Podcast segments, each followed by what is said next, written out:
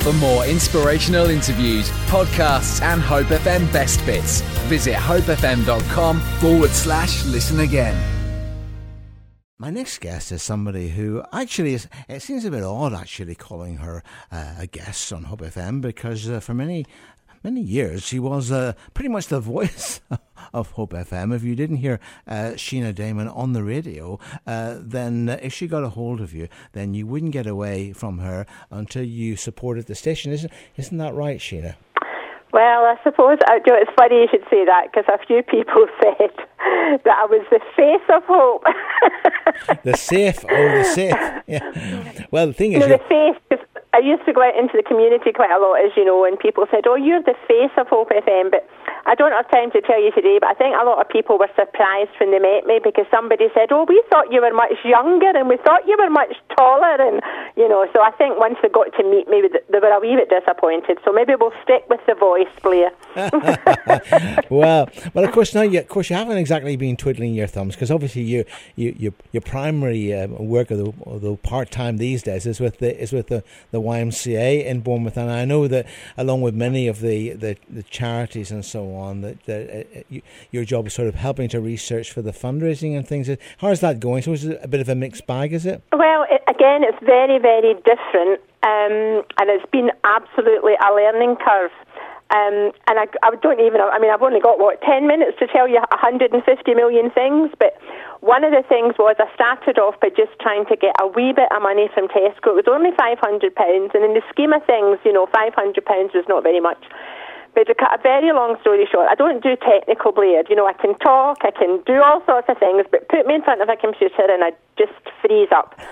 anyway, in the midst of doing all this, and as you, you'll know all this, when you apply for these bids, you've got to you've got to attach statements of accounts and governance documents. I know. all of these kind of things. So I'm, I'm getting all this together from my colleague Jackie um, and then suddenly I, I, found out the deadline was in like 20 minutes' time and I had to get all this sent. So to cut another long story short, and for those that know me well, I just got a wee bit panicked. And in my panic, I, I attached the wrong accounts. Ooh. Sent it all off and then realised what I'd done wrong and tried to, to do it right, but I couldn't because they'd already closed the fund. So, you know, my mantra over these last few years has been just look for the joy, whatever you're doing, just look for the joy somewhere in the midst of it all. and I sent an email to this big corporation, and people said, Sheena, they'll get thousands of emails. And jo- Blair, the next day I got an email back. Mm-hmm. They had got my email and they let me take off the wrong thing, add the right thing, and well, three weeks later, I got my five hundred pounds. Well, there you are. You see, well done. Uh, well, you well know, in done, the mid, in the midst of that, I did have a choice because you know I could have been the ambulance could have been at the door taking me to St Ann's, but I made a good choice. yeah. Now, of course, the, you mentioned it just very briefly there, but the, the one dominant word uh, for you is this amazing word, joy. And of course, it came it came very much sadly through the, the illness and then and eventually the death of your son. Simon, um, but, but you say in your own words, how did the whole joy emphasis emerge for you? You know, looking back, because I have been looking back quite a lot, you know, I think I was about six when I was in the Sunday school and I learned a wee song called Joy, Joy, Joy, My Heart is Full of Joy. Oh, I used to sing that. And I used to sing, used to sing like a wee linty, as they said in Scotland. But most probably didn't really know what that really, really meant. And then later, as an 18 year old, I went off in mission and one of the things, again, that I remember was we were teaching the young people about the Psalms, and one of the Psalms says, In your presence is fullness of joy. Again, I taught about that to people, but did I really know what it meant? And then, as you say, Blair, in 2016, um, Simon was diagnosed with terminal brain cancer, and it was shocking. It was absolutely shocking. And at the day that I, I got the phone call, I can it's etched on my mind forever. And again, I had a choice. And the other thing that came to my mind was the joy of the Lord is my strength. And I've I'd known that over d- different things in my life, but when I realised that there was a big challenge ahead, and I mean I was praying that Simon would be healed for eight months as well, but there was still a big challenge ahead. And I thought, you know, this is a battle scene it's all about a choice, and the devil doesn't want you to have that joy. And I'm not very clever, Blair. You know, I didn't go to Moorlands College or anything, but I worked out that if the devil wanted to was going to steal my joy, and the joy of the Lord was my strength, and I let him steal it, I was going to be stuffed. you know, very simple. And I thought, you know, I'm going to not let this joy be stolen. And it wasn't easy. Every day I had to look for it. And I just want to say, I mean, we're, we're living in really strange times right now, and I don't know who's listening in. And for you, you might be thinking, but you know, how, where can you, you know, is what, does that take away the sadness? Do you know it doesn't take away the sadness? Joy doesn't replace sadness. Joy is what we have when we are bang right in the middle of that sadness. And I've got a few funny stories, but they're, they're sad as well. And one of them is when, when Simon was prescribed some medication for the pain, and we, my job was to go to the chemist. Mm.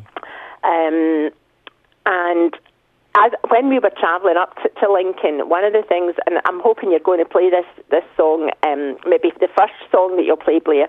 But we drove up to Lincoln every day listening to The Voice of Hope by Lara Martin, and I could sing that off the top of my head constantly, and it was so encouraging and brought lots of hope.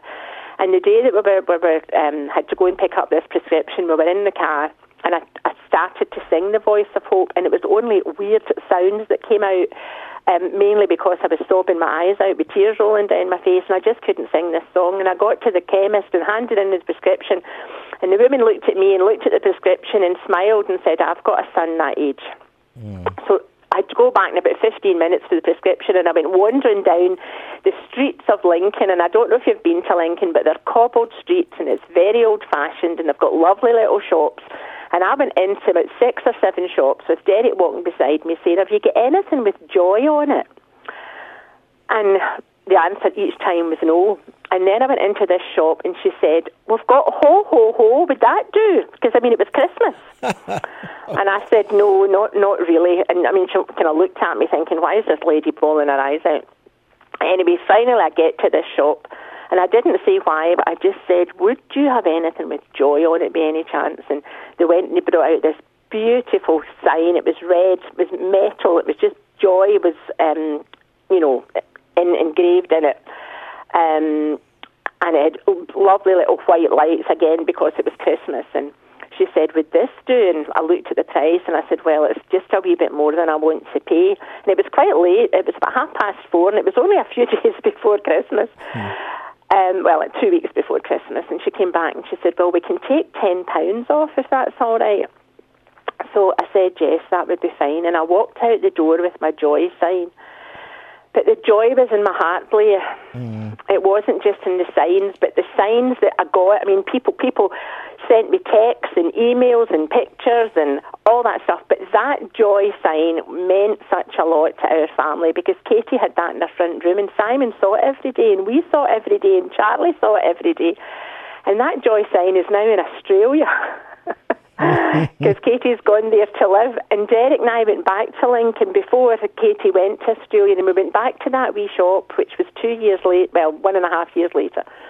And we went back to the shop, and I said to the man, "You don't? Do you remember selling this to me?" And he didn't, of course. And I told him the story, and I told him that Joy had now gone to Australia. And he said, "Thank you for coming back and sharing that with me, Sheena." um, and yeah, a couple of weeks after that, we went away to a big house to stay. It was Simon's kind of dying wish that we could all be together for our last Christmas, should God not heal him, because we were still praying for that as well. Mm. And about 30 of us, not all at the same time, but over the weekend, friends of Simon, families and children to play with Charlie, and it was a lovely house, and we had a great time. And there was a hot tub, and there was a swimming pool. It was great. It was amazing. Um, and I was sitting out in the hot tub. But there was a whole lot of us. Simon wasn't able to do it, but a lot of us were, and Timothy, and mainly girls. And one by one, they all went inside. And I was just left sitting in this hot tub. And Blair, I've never done this before. And I've never done it afterwards. And you might think that I'm crazy, but you know, I was sitting in that hot tub. It must have been about half past ten at night in the dark in a field in the middle of Lincolnshire looking up at the stars. And do you know what I heard in the bubbles of the hot tub? Lara Martin's voice of hope. So it was a bit of a bit of a supernatural but comforting experience for you, Sheena. Well, you know, it was amazing, and I don't think I'd have done it if Katie's friends and some other people had still been there. But the fact that I was still on my own, and as I say, I was singing at the top of my voice, not crying, not like I had been two weeks before, because I had that joy deep, deep down, but I'd had to look for it. But yeah, when when I hear that that song, it's quite hard to forget that. In fact, you know, Blair, you never forget that. So I hope that doesn't spoil it for anybody as they hear that song. They've got a terrible vision of me sitting in the hot tub because I mean. oh, no, no, no, no, no. Well, but yeah, maybe yeah. one day, Blair, I'll have an opportunity to come and share with you lots of things that took place between 2016 and well, ongoing, but on that eight months as Simon was was slowly dying. Well, we've got a, we've got a whole program scheduled for you, so uh, we'll we'll talk about that uh, afterwards. Because I, I, actually I could give you several programs, and you'd still you'd still fill them all. we, you know? we can do a series. We could do a series. We could call it the Joy Program. Maybe I could go and find a sponsor. Hey, what about that? I could find a, a sponsor for Joy.